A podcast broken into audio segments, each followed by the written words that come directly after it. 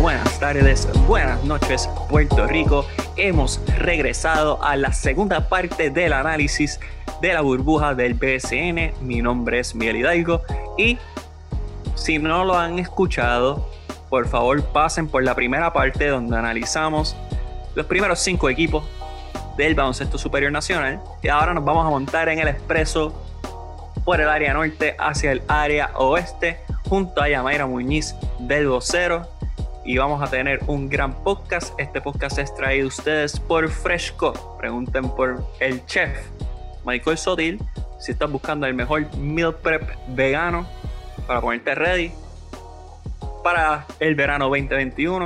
Aprovecha antes de que empiece las navidades, que ahí tú sabes que nos dejamos ir. Pero mientras tanto, Fresco es la mejor opción para ti. Nada, gorillo, síganos en este gran podcast, la segunda parte de la burbuja del BCN.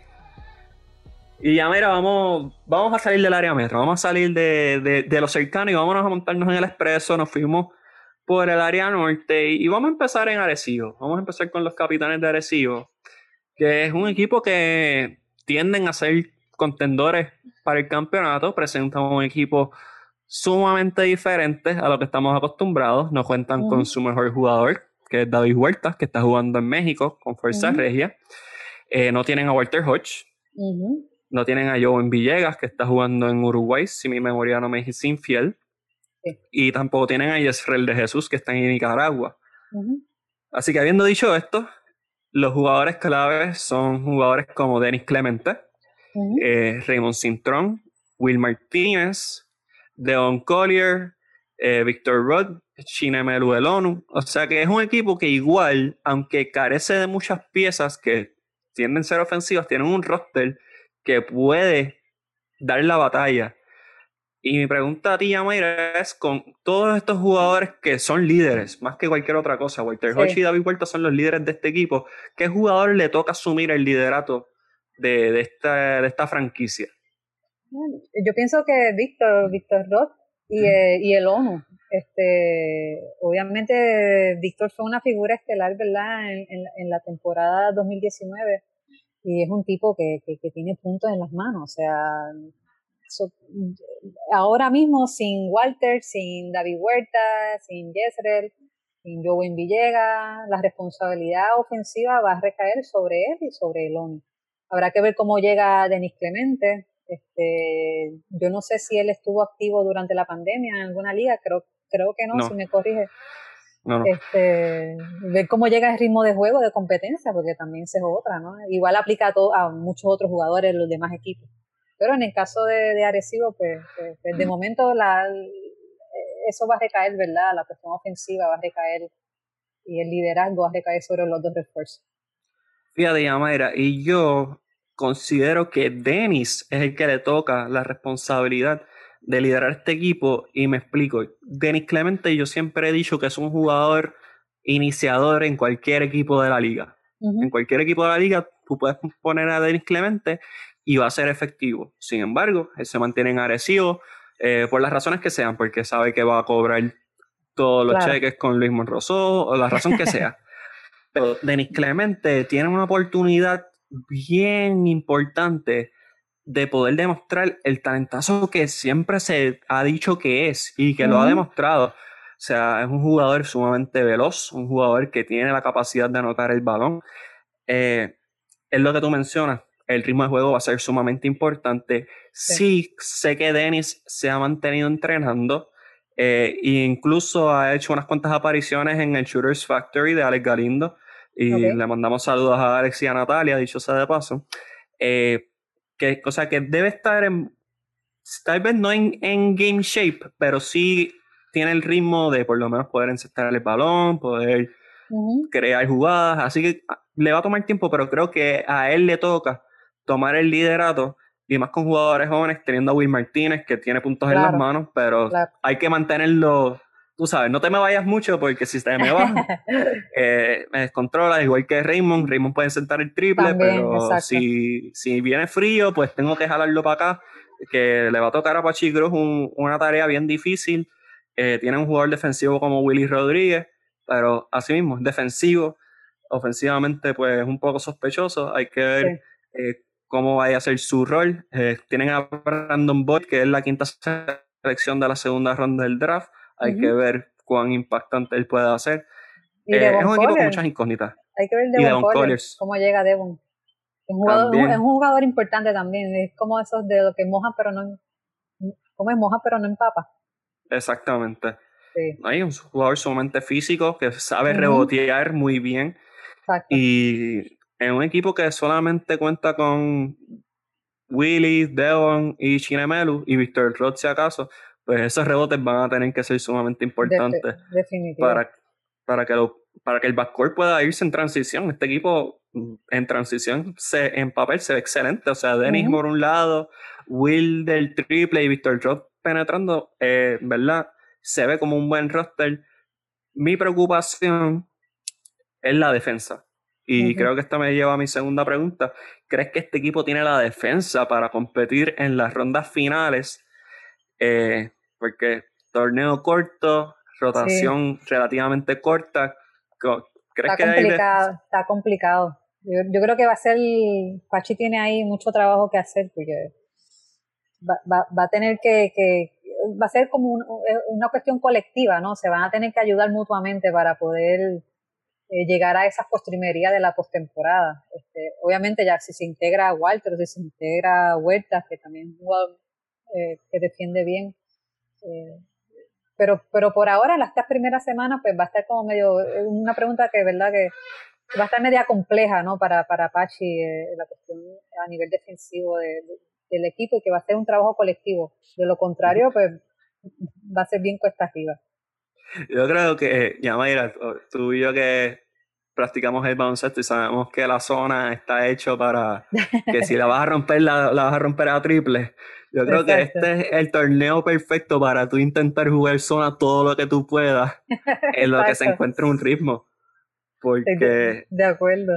Es como tú dices, o sea, Pachi va a tener que ser creativo. Creo que en su mandato con los capitanes nunca ha tenido que ser tan creativo porque tuvo tantas piezas ausentes. Sí ha tenido jugadores que están fuera, eso siempre ha pasado, pero siempre ha tenido jugadores sustitutos o refuerzos o qué sé yo. Esta vez está bien finito, eh, va a ser bien cuesta arriba, hay que ver si se integra y todas nuestras predicciones, todo nuestro análisis también se basa en lo que hay ahora mismo. Claro, porque no, sabemos qué jugadores se integren, qué cambios hayan. Eh, esto es básicamente un, un preview. No es un vaticinio, no es un. Tampoco estamos diciendo qué es lo que va a ocurrir, pero con lo que tenemos, pues esto es lo que consideramos que va a pasar. Creo que es sumamente importante hacer ese disclaimer. Y ya, mira, ya estuvimos en Arecibo, yo creo que tenemos que montarnos otra vez en el carro. Eh, ya tenemos las empanadillitas y vamos por ahí ando y paramos en quebradilla. Vamos a parar en quebradilla. Si hablamos de uno, vamos a hablar de el otro corsario, el rival máximo. Los Piratas, capitaneados por el dirigente Eddie Casiano, es otro equipo que presenta su plantilla básicamente completa. Exactamente. O sea, tienen a Bimbo Carmona, tienen a Mike Rosario, tienen a Ramón Clemente, eh, tienen a Bebo Colón, a Pelacoco, a Jorge Bryan, en fin, tienen a la mayoría de su cuadro, solamente falta Joseph Soto que está jugando con Mexicali en la Liga de México e integran a Mark Lyons y a Mark Peters, Patterson como, como refuerzo. Eh, yo creo que es la misma pregunta de Bayamón. O sea, ¿es una temporada fracasada si los Piratas no ganan el campeonato? Pues sí. yo creo que todos los equipos están allá adentro eh, haciendo este sacrificio es para ganar. O sea, seis semanas allá adentro sin estar con tu familia es campeonato sí o sí. Este, me gusta mucho el equipo de Quebradilla. Eh, porque ha mantenido ese núcleo intacto. Es como Guayama. Y venía jugando, venía jugando bien antes de la pandemia. Venía jugando muy, muy, muy bien. Este, así que es, como tú dices, o sea, estamos, estamos aquí hablando pues con lo que hay. Hay que ver, ¿verdad? Cuando empiece el torneo, ver cómo se, cómo, cómo, cómo gana nuevamente el ritmo de juego, ¿no? O sea, este, pero sí, o sea, contestando a la pregunta, es campeonato, sí, y más nada. Y concuerdo, concuerdo. Yo creo que con Eddie Casiano dirigiendo este equipo, eh, con todas las piezas que tienen, porque tienen sustitución para todos los jugadores. Eh, creo que definitivamente es un equipo que, si no es el campeonato, es un fracaso enorme. O sea, tú estás hablando de un equipo que tiene a Alexander Franklin y William Orozco, que ni mencioné entre los jugadores clave y son jugadores sumamente importantes y sumamente talentosos. Y Tyler Polo eh, también. También Tyler Polo, o sea que esto es un equipo, y Racham Suárez también, otro guard, o sea que es un equipo sumamente completo. En un torneo tan corto, tener este tipo de rotación es un lujo. Sí, eh, Eddie va a poder tener diferentes variantes, no solamente en defensa, sino en ofensiva. Eh, Eddie tiene todas las herramientas para poder lucirse en esta burbuja, porque tiene de todo. Tiene tiradores, tiene gente que galea, tiene, gente que da duro tiene profundidad, que le puede dar minutos de descanso al, al, cuadro, ¿no? Y, los que vengan a cancha te pueden dar minutitos de calidad, minutitos de, de fuerza, minutitos de mollero, como con pelacoco, ¿entiendes? es como... Eh, y sí, sí. chocar con pelacoco no es fácil. Chocar con él no es fácil, bueno, Confía, confía que chocar con pelacoco no es fácil.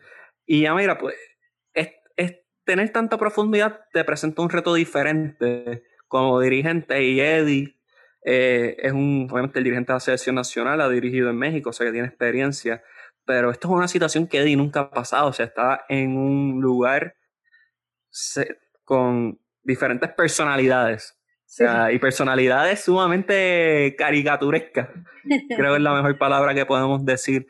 Eh, ¿Cuán difícil va a ser la tarea para Eddie mantenerlos enfocados eh, especialmente si las cosas van mal, porque si está bien, pues es como que es free flowing, pero si, la cosa se aprieta, ¿cuán difícil va a ser la tarea para Eddie? Del 1 al 10, si quieres darle una puntuación. Hmm, una buena pregunta. Eh, vamos a ponerle un 7. Yo creo que Eddie es un tipo eh, que conoce, conoce a sus jugadores, un tipo que, que sabe cómo manejarlo porque obviamente fue, fue jugador y sabe cómo es, cómo es el mambo allá adentro. Este, y yo creo que va a saber manejarlo en cierto sentido, por eso le doy un 7 eh, por, por, su experiencia. Obviamente, y también está Manolo Cintrón, que es un tipo como un psicólogo dentro del equipo, ¿no? Eh, y, y, pero los jugadores yo creo que en este, en este, en este panorama en el que estamos, yo creo que los jugadores, espero yo, eh, eh, estén más maduros en ese sentido, ¿no? Porque cualquier desliz dentro de la burbuja se va a pique todo, ¿entiendes? Eh, es, una, es un panorama muy diferente a, antes de la pandemia. Que allí, pues, Eddie quizás pueda tener o no control pero aquí adentro yo creo que los jugadores, eh, asumo yo, que deben de estar claros que aquí eh, cualquier eh, acto disciplinario se paga y se va a pagar con, o sea, fuertemente, ¿no? O sea, va a haber sanciones severas dentro de la burbuja para todo aquel que, que, que haga algo extraordinario, ¿no? En ese sentido, pues yo creo que Eddie va a tener control sobre eso en todos los aspectos. Y ahora que mencionas eso, ya negra, ahora, y me corrige si no estoy mal, Eddie estuvo un mes en China, ¿verdad? Durante el clasificatorio olímpico. Sí, porque ellos fueron, ellos tuvieron unos fogueos, si no recuerdo. Sí, o sea que ahora que lo pienso, Eddie ha tenido en una manera mucho más limitada, con muchas más libertades, la experiencia de estar mucho tiempo con jugadores. Claro. Y obviamente no los personajes que, que tienen su equipo, pero que le da esa experiencia, aparte de, como mencionaste, él era un jugador y bien difícil que era controlar a Eddie como jugador. Así que creo que el tener la experiencia de ser fuerte, más tener pues la experiencia de estar con, con jugadores de alto nivel, le, le, van a brindar como que una ventaja con ese problema. Sí. Yo creo que 7 es un número perfecto. Eh, porque cualquier cosa puede pasar. No, claro, pero, pero, pero es como, como te comenté, ¿no? O sea, estamos, es, otro escenario, es otro, es otro ambiente. Es algo completamente diferente, ¿no? pero bueno, yo, yo espero que los jugadores sean maduros y, e inteligentes, ¿no? En ese sentido, eh, sabiendo la responsabilidad que tienen ellos también. Y que tienen con quebradillas, porque aunque quebradillas puede estar en pandemia, pero quebradillas sigue siendo quebradilla y las expectativas siguen siendo las mismas, así que definitivamente... Y, cualquier acto indisciplinario, el jugador se va de la burbuja, o sea, también tienen que estar conscientes de eso, ¿entiendes? Un jugador clave que se ponga a hacer cosas que no debe hacer, las consecuencias van a ser que me, que me vas de la burbuja y eso afectaría al equipo, ¿no? La dinámica del equipo, las aspiraciones del equipo. Hay, mucho, hay mucho en juego en, en estas circunstancias. Vamos a ver qué pasa. Oye, Yamari, ya hemos hablando de tantos equipos, pero no hemos hablado de los vigentes campeones del BCN, que mm. son los Santeros de Aguada, que entran a esta burbuja con un núcleo sumamente diferente al año pasado, eh, donde presentaban la plantilla más profunda de la liga. Ah, pero camino a esta burbuja, pues entran con bajas significativas, como por ejemplo John Holland, que está suspendido por la Federación de Baloncesto de Puerto Rico. Eh, está jugando actualmente con Yunis Kazan en Rusia, espero haberlo dicho bien. Eh, también Jonathan Rodríguez, que está con los Titanes de Barranquilla, mi segunda patria, eh, ahí en la Liga de Colombia. Eh, Chris Brady llegó en cambio de Chris Gastón y está en la Liga de Japón. Y no se sabe si Gilberto Claver participe con los Santeros en la burbuja. Estaba anteriormente jugando en México. Así que es un equipo bien diferente, sumamente diferente yo creo que, yo creo que ha, sido, ha sido el equipo que más cambios sufrió. Sí, sí, concuerdo 200%. Todavía presentan jugadores muy talentosos como Alex Abreu, eh, Filiberto Rivera, campeón con mis criollos de Caguas, eh, Guillermo Díaz. Maura. Tienes a, tienes a KJ Maura, que fue un factor importante. Emi Andújar, que está saludable eh, y creo que va a tener un rol importante. De refuerzos tienen a Joseph Jones y Brandon Costner y dirigido por Carlos González, definitivamente un gran dirigente en, todas las de la ley. Y habiendo dicho esto, Yamaira, con todos los cambios que han ocurrido, ¿crees que este equipo tiene las piezas para poder competir y tal vez revalidar como campeones? No. Me gusta, me gusta. Te la contesté así. Y eso, y esta respuesta es antes de lo que surgió hoy viernes sobre los positivos, los siete positivos que, que, pone en duda la participación de los santeros. O sea, en adición a, los, al COVID, a los positivos del COVID, el equipo de los santeros de Aguada no tiene, o sea, contestando a la pregunta, no tiene las piezas para competir dentro de la burbuja. Eh, pues obviamente John Holland, John Holland es un canastero importantísimo dentro de ese equipo este, Chris Gastón, este, perdona, eh, Chris Brady, eh, Clavel, Gilberto Claver, o sea, estamos hablando de figuras sumamente importantes. Y sin esas piezas clave, el equipo de Aguada no va para ningún lado, aún con los refuerzos que tiene, que me gusta mucho, sobre todo Postner, uno de mis refuerzos favoritos en la liga. Pero aún con eso, pues, en verdad no, tiene nada, eh, de verdad, con toda la sinceridad del mundo y con todo el respeto que se merece el equipo campeón, Claro. Pero la respuesta es no.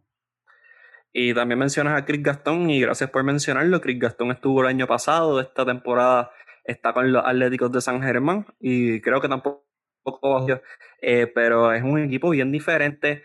Eh, John Holland puede, puede estar en la conversación como el segundo mejor jugador puertorriqueño ahora mismo en el mundo, detrás de, José Juan Barea.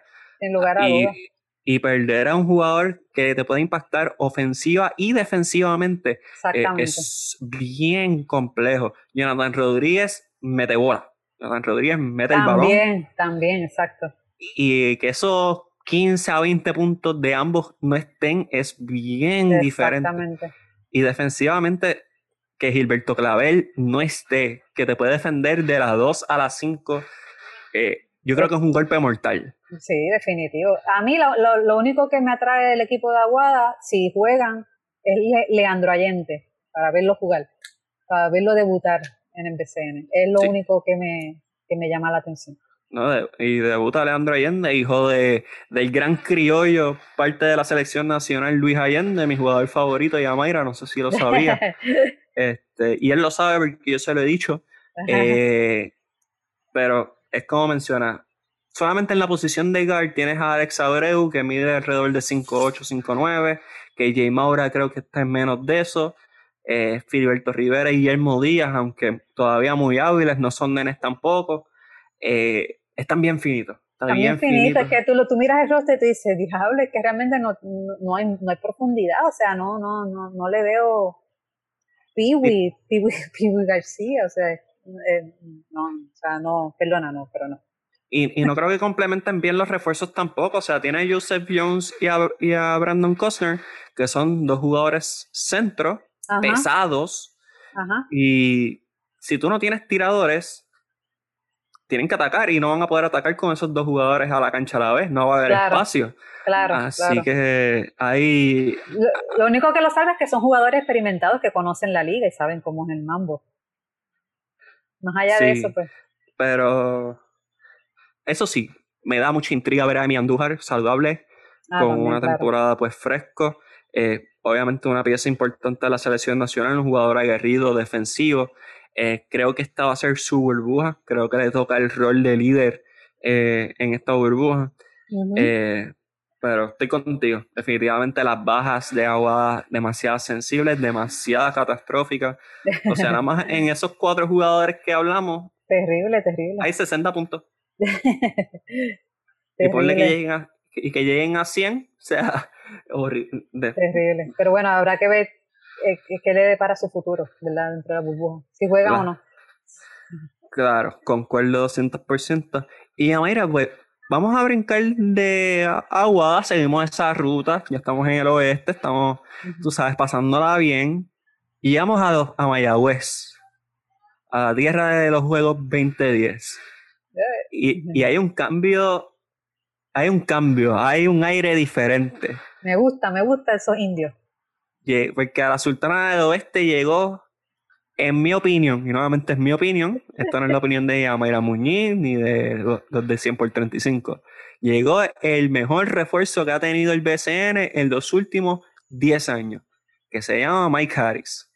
Y lo unen a Devin Evans, comandados por el veteranísimo Flor Meléndez. Y, a ver, este equipo de Mayagüez es también bien diferente al quinteto que estuvo al principio de temporada. Se integran jugadores como Justin Reyes, eh, se integran jugadores como Melsan Basabe, primo de nuestro internacional Jonathan Basabe. Así que sí, sí, sí. Eh, eh, bueno, él me dice que todos los Basabe están relacionados. Basabe más, ponte on, ponte on. Dinos cómo es la, la cuestión de los basabes. Ok, eh, pues los basabes, la mayoría de los basabes en Puerto Rico son familias, en verdad no ni la mayoría, todos los basabes que son nacidos en Puerto Rico o de descendencia puertorriqueña son familias, salimos de la misma, de la misma cepa, pero se divide la familia en dos, en los de Santurce y los del Viejo San Juan. So, si él tiene linaje con gente de Puerto Rico, puede ser puede ser que haya una posibilidad que seamos familia eh, de, sangre, pero primos como quinto o cuarto, pero seamos primos. Ok, olvídate, son primos, olvídate eso. Sean cuarto, tercero, segundo. muchas gracias, Jonathan Basabe. Sé que las chicas estaban locos por escucharlo, porque obviamente es el de chocolate del grupo, pero, o sea, y también integran a un jugador, Yamaira, que, que el gran Johnny Flores que el gran Johnny Flores, el hombre de los discípulos, está sumamente atento, que es JCN Page. Eh, este equipo tiene Ángel Matías, eh, a Cristian Pizarro, en fin, un equipo que, que pues va, a sonar medio cafre, disculpen, pero que mete cabra. Es un equipo que, que tiene, tiene, tiene piezas y tiene un excelente líder. Llama, llama, la atención, un equipo que llama la atención. Un equipo que, estoy, que estoy loca por verlo jugar. Y, y concuerdo, concuerdo 200%. Y ya mira, mi pregunta hacia ti es la siguiente, o sea, sustituyeron los refuerzos eh, porque al principio de temporada eran Jeremy Tyler, que era un centro tradicional, 7 pies, 300 libras, y Brandon Ashley, que era un 4 tradicional. Ahora tenemos a un Devin Evans, que en realidad es un 3. En Puerto Rico puede jugar en, como 4. Y Mike Harris, que también es un 3, que puede jugar como 4. O sea, que se está moviendo a un nivel small ball. ¿Crees que este equipo puede jugar ese estilo y crees que puedan ser efectivos con ese estilo de small ball? Definitivo. O sea, de hecho, me, me, encantaría, o sea, esa combinación de Mike Harris y con Devin Evans, o sea, yo creo que le va a dar mucha rapidez al, al, equipo junto con Justin Reyes. Eh, y sí, definitivamente, o sea, va, a haber un cambio, un cambio de estilo, pero al que Flor Melende le va a sacar eh, mucho provecho dentro de la cancha. Habrá que ver cómo llega Mike, porque ya está en sus treinta y pico altos. 37 añitos. 37 añitos. Este, eso que habrá que ver eh, cómo se complementa con, con. Pero sí, definitivamente. Este, yo creo que va a haber, va a tener muchas variantes ahí también, ¿no? Eh, eh, pero sí, le, le, da, le da velocidad, le da mucho, mucha, ¿cómo se le dice esa palabra? Es un equipo muy atlético, ¿no? Dentro de la cancha. Así que ya mira, fíjate, a mí me preocupa mucho. Este equipo, aunque me, me, aunque me gusta y, y, me da mucha curiosidad, me preocupa el size. O sea, porque el único centro natural que tienen es a Isaiah Anderson. Anderson, sí. Que lo he visto jugar. Es un jugador que, pues no es corpulento, es un jugador alto, pero es un jugador eh, que carece de, de peso. Y pues no sé cómo pueda rebotear. Creo que Melsamba sabe va a ser sumamente importante en, el, rol de, en el rol de rebotero. Eh, mencionar la edad de Mike Harris. Obviamente Mike Harris eh, fue un jugador más valioso en el 2013, MVP de final 2014 y 2015, pero estamos en el 2020, son 37 añitos. Eh, en realidad lo de la edad, pues no me asusta porque Carlos Arroyo lideró la liga en asistencias teniendo 39 años, así que cualquier cosa puede pasar. Pero la gente tampoco puede pretender que este Mike Harris sea el que se echaba a Ponce y a Kike encima y, y lo llevaba a campeonato. Pero sí tienen gente aguerrida como Ángel Matías, uno de los reyes del 3x3. Eh, y creo que JCM Page es alguien sumamente interesante ver. Fue la séptima selección del sorteo. Ha jugado en la G-League. Curiosamente ha jugado en la G-League, donde promedió 11 puntos con los Main Red Claws. Así que es un jugador que ha tenido experiencias cercanas al mejor nivel del mundo. Así que hay que ver si se, se traduce en la liga puertorriqueña, porque hemos visto jugadores que llegan en la G y no, y no producen. Pero, o sea, pensando como tú, como mencionas, Small Ball y lo que puede ser, o sea, pensar en Cristian Pizarro o Jonathan García en la 1. Tiene a Jason Page en la 2 Justin Reyes en la 3 y Devin Evans y Mike Harris en la 4 o 5, o puedes alternar cualquiera con Ángel Matías.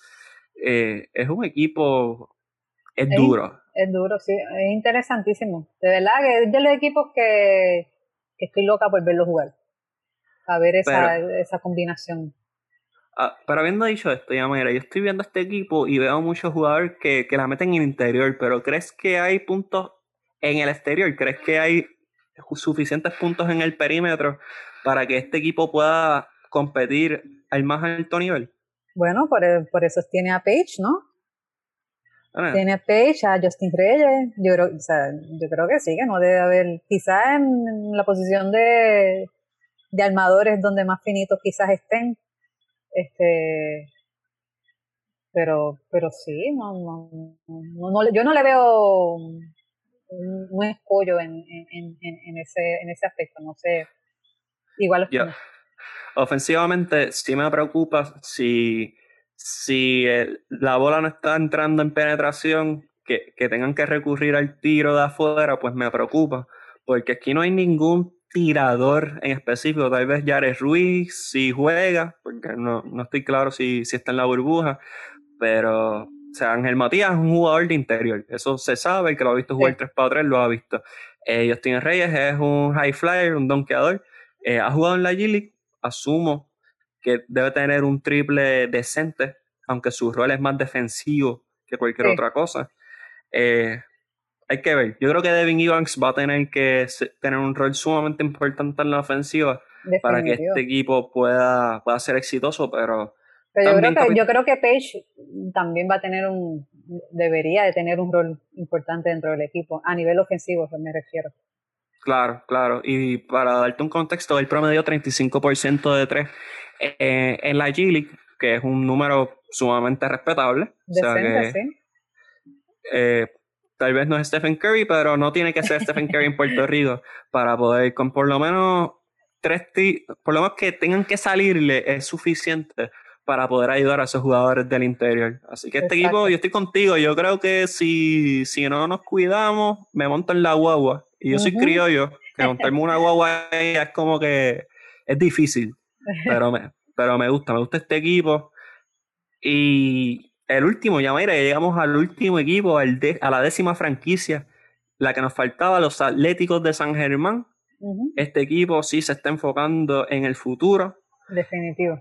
Tendrán al estelar Larry Ayuso, a la leyenda, como dirigente en su primera experiencia eh, como dirigente en la Liga Superior. Hay que resaltar que es dirigente de la Universidad del Sagrado Corazón y ha dirigido en la primera categoría eh, en Puerto Rico. Así que no es que tampoco es ajeno a lo que es la línea de fuego. Ni a ganar el eh, campeonato. Claro, claro que sí. Y cuentan con probablemente la promesa más grande eh, para el futuro, que es Philip Wheeler, que ya Mayra tuvo que, que estar bien pendiente a, la trayectoria de Philip Wheeler y le mandamos saludos a, Rafa Otero, que es un gran amigo del podcast. Eh, todo parecía que ¿Cómo era si te llama? Era un por ciento, un 10% era lo que te decían. me, dijeron, me dijeron cero. La posibilidad de que eh, Philip Wheeler juegue en Puerto Rico es cero. Uno, cero. Al final me dijeron, pero es cero, es cero. Pero mantengo la esperanza. Y la esperanza a veces le resultó, Philip Wheeler va a estar en Puerto Rico participando con los Atléticos, un jugador de 17, tal vez ya cumplió los 18, aunque no estoy muy, no, no creo pero de 17 añitos, eh, 6'8, 6'9, sumamente atlético eh, y un jugador que cuenta con gran proyección para el futuro de la selección nacional. Eh, y va a estar en esa burbuja con jugadores como Gider Fernández, que también ha sido parte del equipo 3x3 de Puerto Rico. Eh, Lance Tejada, que es un novato que, que ha dado, dio gusto verlo en su primera temporada. Eh, un Onsi Branch que está en condición también, participó con las abejas de León en la Liga de México y cuentan con Dexter Pittman y Paris Bass como refuerzo. Eh, ya mira, este equipo en realidad no se espera que, que contienda un campeonato. Eh, es un equipo que cuenta con muchas piezas jóvenes. Y la pregunta es, ¿qué les, ¿qué les sacan estos jugadores jóvenes a esta burbuja? ¿Qué, es el mayor aprendizaje que le pueden sacar a esta burbuja a estos jugadores jóvenes como Josué Razo, Lance Tejada, Wheeler, etcétera? Bueno, yo, pienso que, la experiencia, o sea, eh, sobre todo en Wheeler, eh, que la experiencia de, jugar en, en, esta liga, pues que no es una liga fácil tampoco, ¿no? Eh, y, yo creo que le va a servir también, pues obviamente para, en el caso de Wheeler, para sus planes futuros. Wheeler, eh, estaba hablando con Rafotero y Wheeler aspira al sorteo de NBA en el 2022. Eh, así que en ese sentido, en el caso específicamente de Wheeler y también de Tejada, ¿no? Son, son, son jugadores jóvenes, eh, yo creo que la experiencia que, que, van a adquirir y sobre todo en, en, este torneo en particular, en esta burbuja en particular, que, va a ser un torneo como, como muy, muy acelerado. Eh, yo creo que, en ese aspecto también, y también para su físico, ¿no? Desarrollar su físico, eh, yo creo que va a ser sumamente importantísimo para, para, para, para ellos y, y, me alegra mucho de que Willy haya decidido jugar dentro de la burbuja del BCN porque eso le va a dar eh, madurez en su juego y madurez en su físico, sabiendo ¿no? lo, lo difícil que es jugar en esta liga y concuerdo contigo, Yamera. Yo creo que eh, Philip Wheeler y Lance Tejada específicamente van a salir mucho más maduros y con mucho más recursos eh, de esta burbuja. Uno, porque tienen el protagonismo. Siendo tan jóvenes, pues Tejada tiene que compartir posición con Jader, pero eso no es un problema. Eh, pero Wheeler sí tiene ese protagonismo. posiblemente fuera de los refuerzos, el jugador que más toques va a tener dentro del BCN como mencionaste, un jugador que tiene aspiraciones al draft del 2022, un jugador que se perfilaba estar en Argentina si no hubiese ocurrido lo, de, lo del COVID. O sea que es un jugador que tiene mucha proyección eh, y definitivamente es una gran oportunidad para aprender del área de uso. Primero que todo, porque el área de uso es un jugador que tuvo una carrera internacional exitosa, muy larga, eh, y de aprender de diferentes jugadores como los, como los refuerzos de Steve Pittman, un jugador que estuvo en NBA, eh, fue una taza de café, pero estuvo allí, eh, que ha tenido una larga carrera profesional. Así que creo que... Y no tiene distracciones, esa es otra cosa bien importante. Cuando tú tienes 17 años, pues tal vez te pica la vena de querer salir, janguear, pero no tienes opción, va a tener o que jugar baloncesto y estudiar, o jugar PlayStation. Esas son las dos alternativas que tiene Philip Wheeler porque ni beber puede. Ah. Así que definitivamente va a ser una buena experiencia para él. Y la última pregunta, Yamaira, antes de dejarte ir, ¿crees que el que Larry sea dirigente significa el final de su carrera o crees que si la cosa llegara a mejorar, y esperamos en Dios que sí, eh, vuelvan a, a tocar la cancha solamente para tener ese adiós digno de su legendaria carrera? Yo creo que, que ya, que llegó así de manera abrupta, llegó su fin, el fin de su carrera como jugador. Eh, yo creo que Larry se despidió ya la, temporada pasada, que ya había dicho que esta iba a ser su última temporada. Este, y, esto es un, tiene en sus manos un proyecto de futuro y yo creo que no lo va a dejar escapar este, la oportunidad de, pues, de, de desarrollar a estos chamacos eh, en esta liga. Así que sí, yo pienso que, que, este es el final de su carrera. Eh, y pues en, otra faceta eh, que esperamos verdad que también sea exitoso. a mí me brinda mucha tristeza pensar que es el final de la carrera legendaria del área Ayuso. El que me conoce sabe que después de Luis Allende, el área Ayuso fue mi jugador favorito. Yo era un tres, un tres puntista también. Eh, no tan efectivo como Larry, obviamente, si no hubiese llegado, pero ese, era mi juego y me encantaba verlo jugar.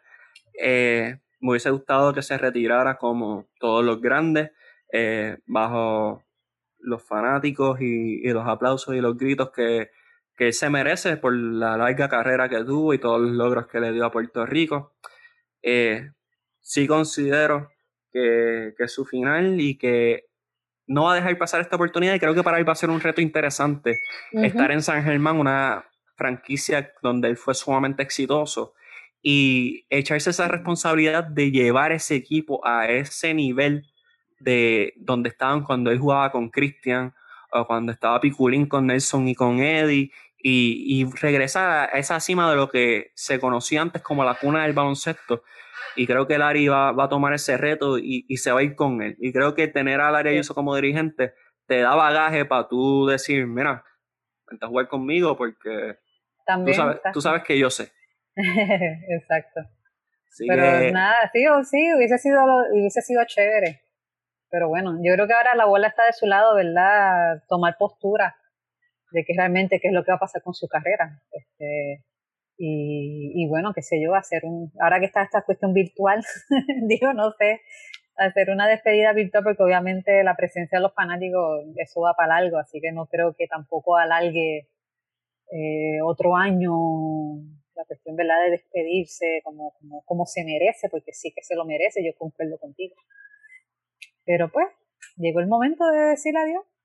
Y creo que es, un buen momento para los atléticos como franquicia y organización empezar a, pensar en la celebración del retiro de camiseta del área Ayuso. No vaya a ocurrir como ocurrió con Piculín Ortiz, que hubo unos contratiempos.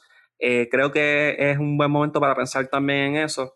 Así que definitivamente esta burbuja va a ser sumamente interesante. Lo más que deseamos es que salga bien que todo el mundo salga saludable, eh, que silencien las críticas. Y las críticas también vienen de nosotros, así que nada nos gustaría más que todo saliera bien, que todo el mundo salga saludable, que se tenga un buen baloncesto. Así que vamos a rezar que eso sea lo que ocurra. y, está bien, y, está bien, cuestionar. sí, claro, claro. es parte de todo. No, no es por malicia, o sea, es no, no, no. de responsable con lo que está ocurriendo. No, y la liga se ha buscado que, le, que le cuestionen. Así que, Claro. Yamaira, para nosotros ha sido un honor tenerte aquí con nosotros. Eh, definitivamente, como mencioné al principio, eres una persona que está rompiendo barreras y logrando grandes cosas para ti, para el futuro de muchas mujeres en Puerto Rico. Eh, Sasha ha estado aquí, hemos tenido a grandes jugadoras y para nosotros es un honor que te unas a las filas de, de nuestras invitadas. Sabes que soy fanático, siempre lo he sido y nuestras puertas siempre están abiertas. Muchas gracias a ti, Miguel, por la oportunidad. Me honran tus palabras. Sabes que la admiración es mutua. Eh, sigue hacia adelante con tus proyectos. Eh, te deseo el mayor de los éxitos. Eh, lo haces muy bien, así que sabes mucho. Eres una persona súper inteligente, este, súper fanático también del básquet y del béisbol, así que y, y del tenis de mesa, así que, y, del y, del voleibol. del, tenis de mesa estoy aprendiendo de ti todavía, pero vamos, por ahí. Pero nada, que te deseo mayor de los éxitos y sigue para adelante con, tu, con tus proyectos. Y, a, y Mayra, ahora que antes de irnos, ¿dónde te pueden seguir? Obviamente en el vocero, si estás leyendo las grandes notas y aprendiendo de la mejor en mi opinión, en mi opinión, este, pues estar leyendo a Mayra Muñiz, pero ¿dónde te pueden seguir los fanáticos del deporte para que se orienten? Eh, por, por Twitter, Twitter lo es lo, lo, único público que van a ver de mí, aparte de mis notas, este, Yamaira Muniz, eh, ahí me consigue. Duro, Yamaira, nuevamente, muchas gracias por tu participación. Le deseamos mucho éxito del baloncesto superior nacional. Vamos a estar cubriéndolo exhaustivamente durante la burbuja. Eh, así que nos veremos la semana que viene. Persona en China, se te fue la guagua. Te, te dijimos que nos llamaras, no nos llamaste. Así que nada, eh, mucho éxito. A Yamaira, muchas gracias. Basabe, te pueden seguir en Pura Grasa Podcast y en JD Basabe. Así que ya me pueden seguir en Miguel HR22 en Twitter y Deporte 100 por 35. Hagan Google Search y vamos a aparecer los únicos, los primeros y los mejores. Así que chequeamos, Corillo.